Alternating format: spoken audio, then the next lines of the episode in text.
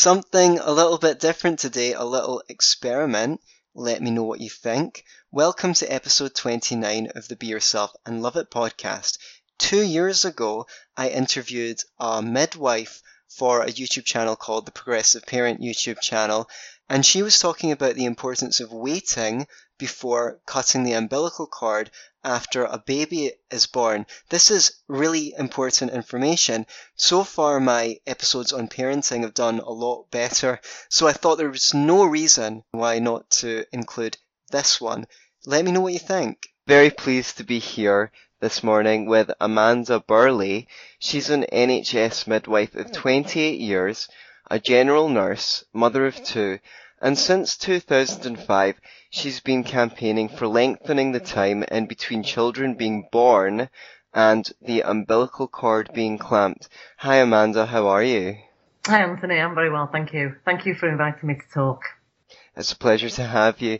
Would you like to just start by telling us a little bit about your own background?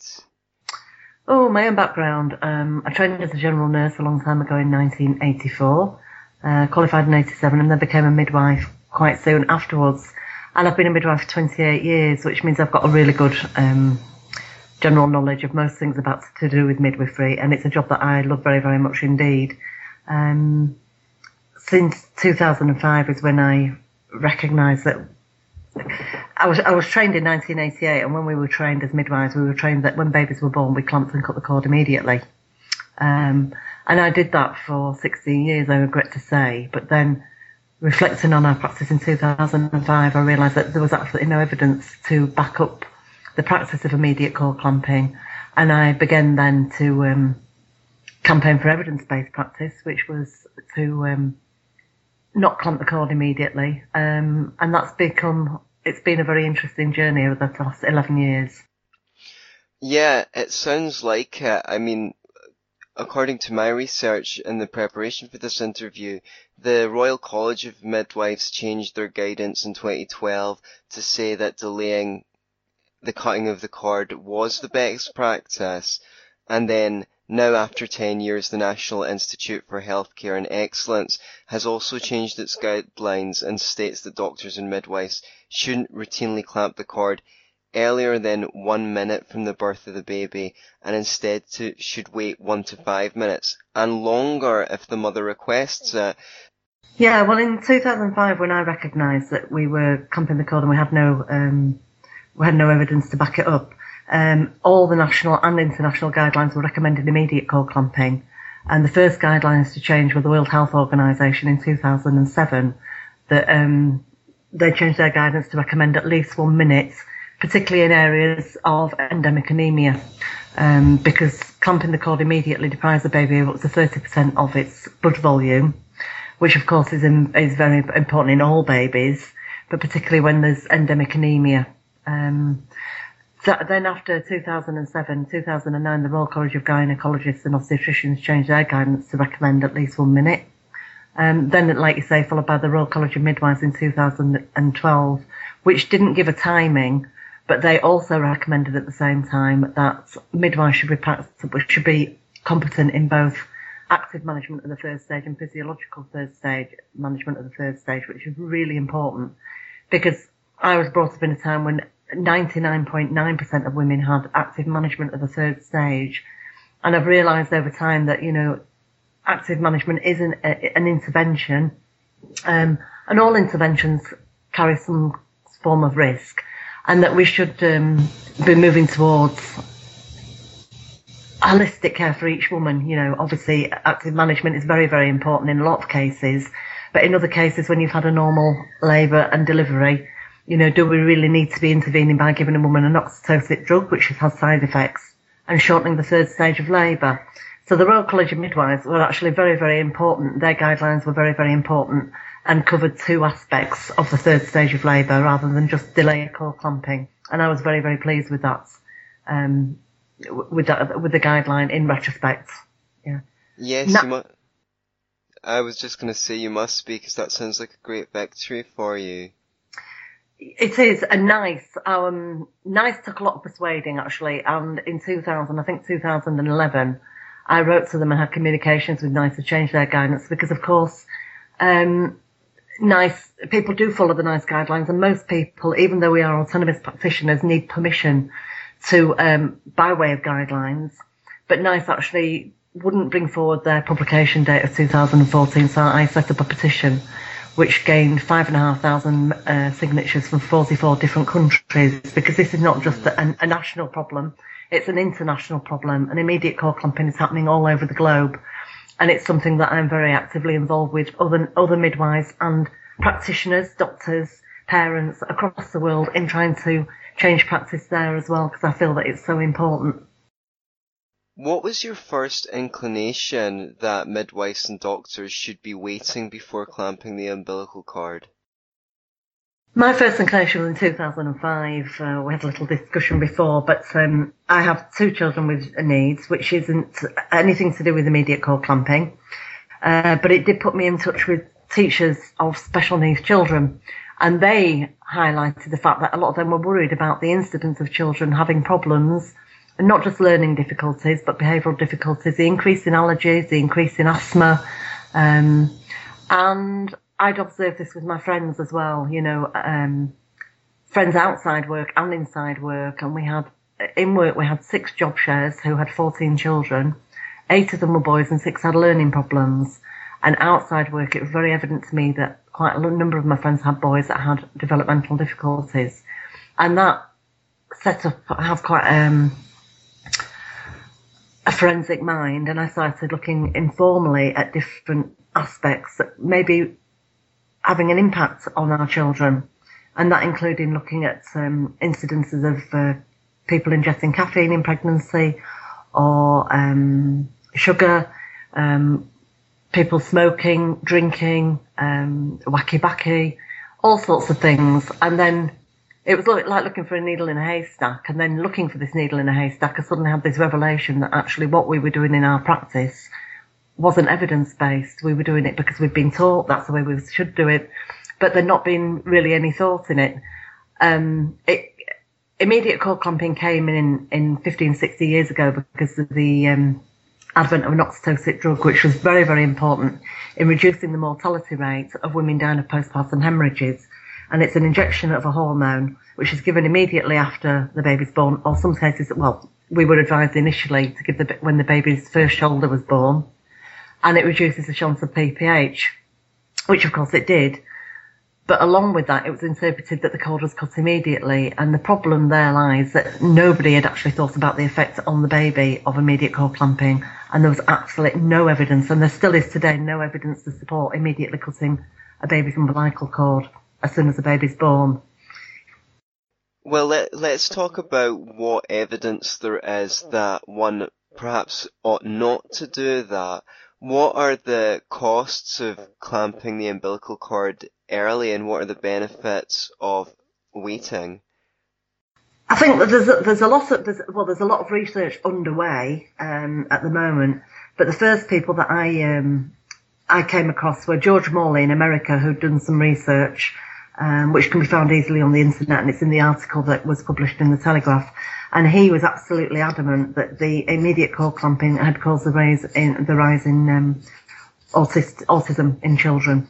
Um, there's been no evidence since then uh, to say that this is right, but um, Ola Andersson in 2011 did a research that showed that babies that had immediate cord clamping are far more likely to be anemic and anemia in babies um, impacts on their neurological development and behavioural um, mm. problems.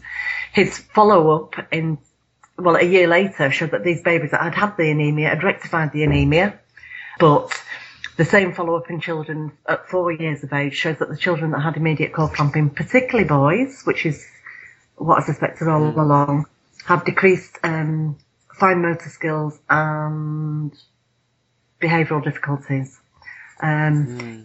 he, is um, he's instrumental in the research that's been done, and he's actually undergoing research in um, different countries at this moment. So it's sort of watch this space really.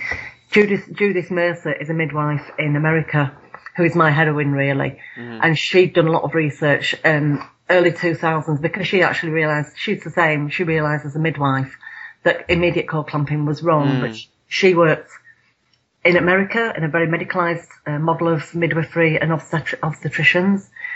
and she realised that she wasn't going to be able to change practice unless she went the academic route, and she became a professor. And her research is absolutely fantastic, particularly in premature babies, that show that the impact of immediate cord clamping on premature babies um, is much graver than it would be it is on other babies, and the benefits of delayed cord clamping on premature babies um, are really really important. Yeah. Right, and um, even if that anemia uh, rectifies itself in four years, the first four years of life are absolutely formative. Yeah. And we have no idea what spending your first four years being anemic will actually do to you, even if on the biological level you recover from that. Yeah. You know, it may leave other wounds. Uh, I also noticed that a study found that when the cord wasn't clamped immediately, babies gained up to 214 grams in weight. They do, yeah. And, And that- go on, please. No, I was going to say that's Diane Farrar. Diane Farrar did her research. She's from Bradford, and her team did they um, they weighed the babies. They left the cord intact for five minutes, and um, babies gained up to 214 grams. And when I'm giving parents informed choice, the research that I quote is Ola Andersson's, um, which was the anemic one because obviously um, the four years haven't gone by, and Diane Farrar's research that was done in 2010. And parents will quickly grasp that immediate cord clamping is not a good idea and that delaying the cord clamping, especially when there's no, absolutely no reason to clamp it immediately, is extremely important. And they were the people that began, so they were the, uh, parents were the, the educated parents that were given informed choice were the ones that started to change, that really make an impact on changing practice. Um, go on. Lovely. And uh, on that point, you wanted to talk about cord blood donation and that's um, links to informed choice and, and how important that is. Would you would you tell us a little bit about that? I think the thing about informed choice is absolutely huge because we have actually been doing an intervention which deprives the baby of up to 30% of its blood uh, without informing the parents. And I'll lead on to that bit in a minute. But even NICE, when I had communications with them, one of the reasons that they wouldn't bring their guidance forwards or changing guidance was because they said that all parents get informed choice. Well, unfortunately, that is not the case. Um, and hasn't been. Um, the last year has been better because obviously NICE now recommend um, a delay of at least one minute, and practice is changing, but that can't be guaranteed. There's a lot of big units that are still doing immediate cord clamping and having thought about changing practice. The thing I would say about the um, cord donation, which I think is really quite important, is that parents um, are given information that they can donate their baby's umbilical cord club, and they are told that it's a waste product in the past, when we used to do this and we had no awareness of what we were doing, it was a waste product. It shouldn't have been a waste product, but it should, it was ended up in the bin rather than in the baby. Um, and this is sometimes still exploited that um, this cord blood is a waste product. If the cord blood is in the baby, it's not a waste product.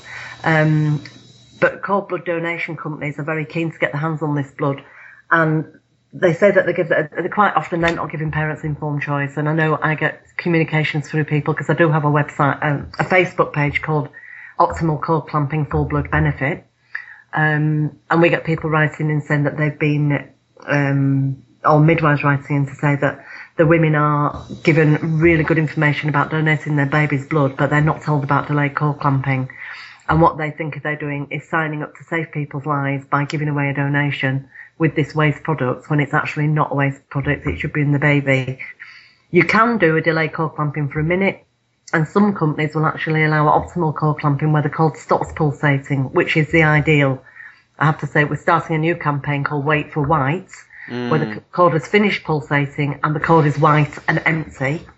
Um, and there are some companies that will take the placenta and take the stem cells from that, and other companies will allow the baby to have a minute or more, and then they will, um, then they'll they'll camp and cut and take the um, take the donation.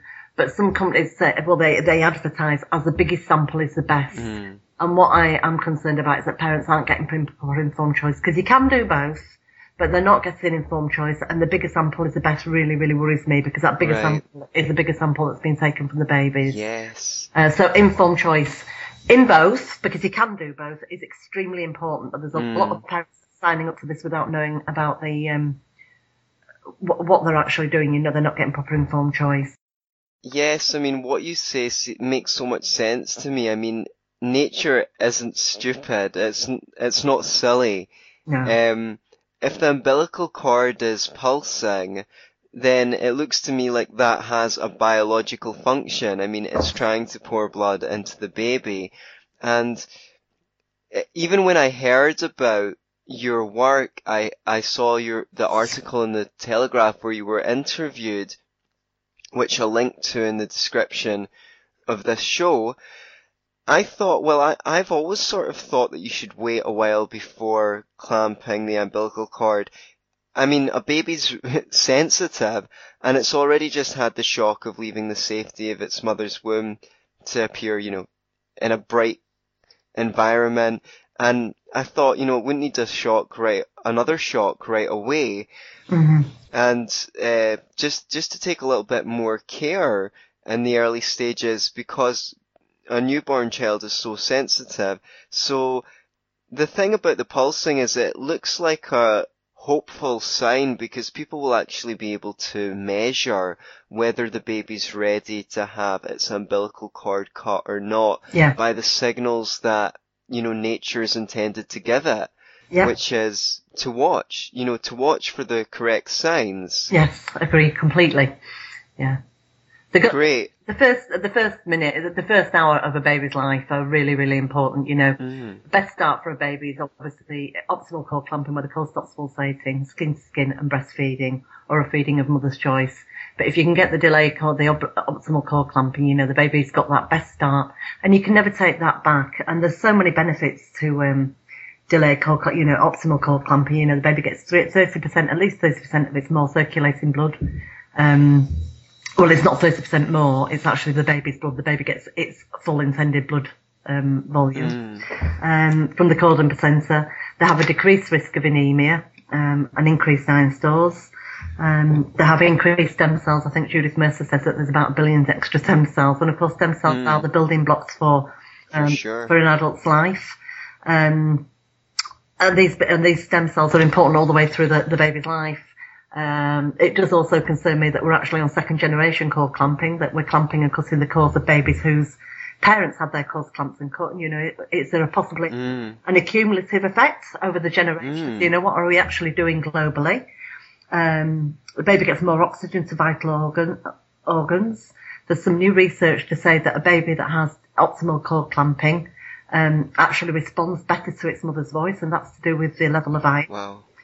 Preterm infants, um, they have decreased intraventricular hemorrhage, decreased necrotizing enterocolitis, decreased sepsis, decreased anemia, decreased blood transfusions.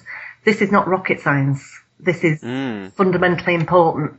Um, and that is why in 2010, David Hutchon, who has been enormous um, in this drive forwards for um, for optimal cord clamping, um, convened a meeting where there was consultants, and we realised that one of the biggest obstacles to optimal cord clamping was going to be compromised babies, the ones that I've just described. Um, you know, who receives them, the obstetrician and the paediatrician, and that, you know, to try and persuade people to keep this cord intact when the baby needs resuscitation was going to be nearly impossible. So we devised um, a mini resuscitator called the Life Start. Well, it was initially the basics trolley, but then it became the Life Start trolley. and that enables, that's a small resuscitator that enables the cord to remain intact whilst the baby's being resuscitated. And that is actually in use in, um, in units across the UK and abroad. There's been big research out, um, trial being done in San Diego um, on the basics trolley, and they said that it's actually it has saved lives because a, Wow. a baby that gets the full blood content um, is easier to resuscitate than a baby that's hypovolemic. Wow. Uh, Amanda, I'd just like to thank you so much uh, for sharing your wisdom with us. It's been really, really informative and also for your contributions, like, you know, the trolley and for spreading this information around. I mean, it might make all the world of difference to so many young people who are being born from now on. And I was just wondering if there was anything else that you were keen to express before we wrap up. Oh, I think it's just the informed choice and people spreading, you know, if somebody listens to this and just thinks, gosh, this is a really, you know, this isn't rocket science, it's really, really important to spread the word. You know, you might get somebody that comes mm. from a different country and to go back to their country and group with other people to try and spread this. Mm. Ola Andersson, who's one of the top researchers, said that we're all pushing a snowball. And it doesn't matter mm. whether we're a top researcher, whether we're a parent, a doula, a midwife, or a doctor. We're all pushing this snowball and it's getting bigger and bigger.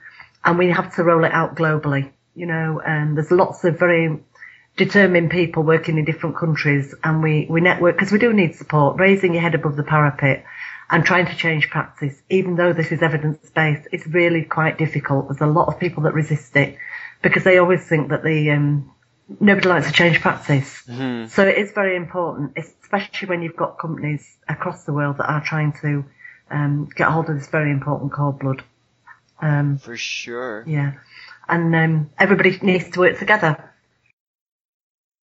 Well, hopefully we've um, collaborated well together today. We have. And yeah.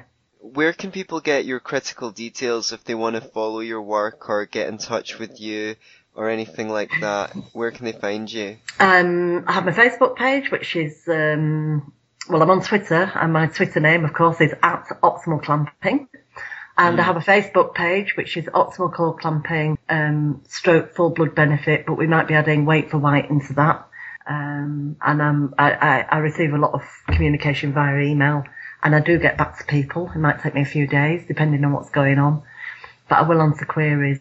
Um, but my the, the Facebook page has actually become quite interactive, really, and we have a lot of people having babies, getting advice, mm. having babies, and then spreading their well, telling their stories on Facebook, and that makes it really quite interactive. Um, and that's I, sh- I co-share that now with um, another midwife in Australia so um, we're working, you know, globally. It's um, it's a good team. Lovely, thank you. And I will put any links you ask me to in the description of the video so people can just click at the video description and follow up on that. Thank you for spending this time with me. My pleasure, Anthony, thank you for asking me. Okay, make sure you share this if you know anyone who is prego or might be one day because you're helping them give an excellent advantage to their newborn. Until next time, be yourself. Well, don't just be yourself. Be yourself and love it.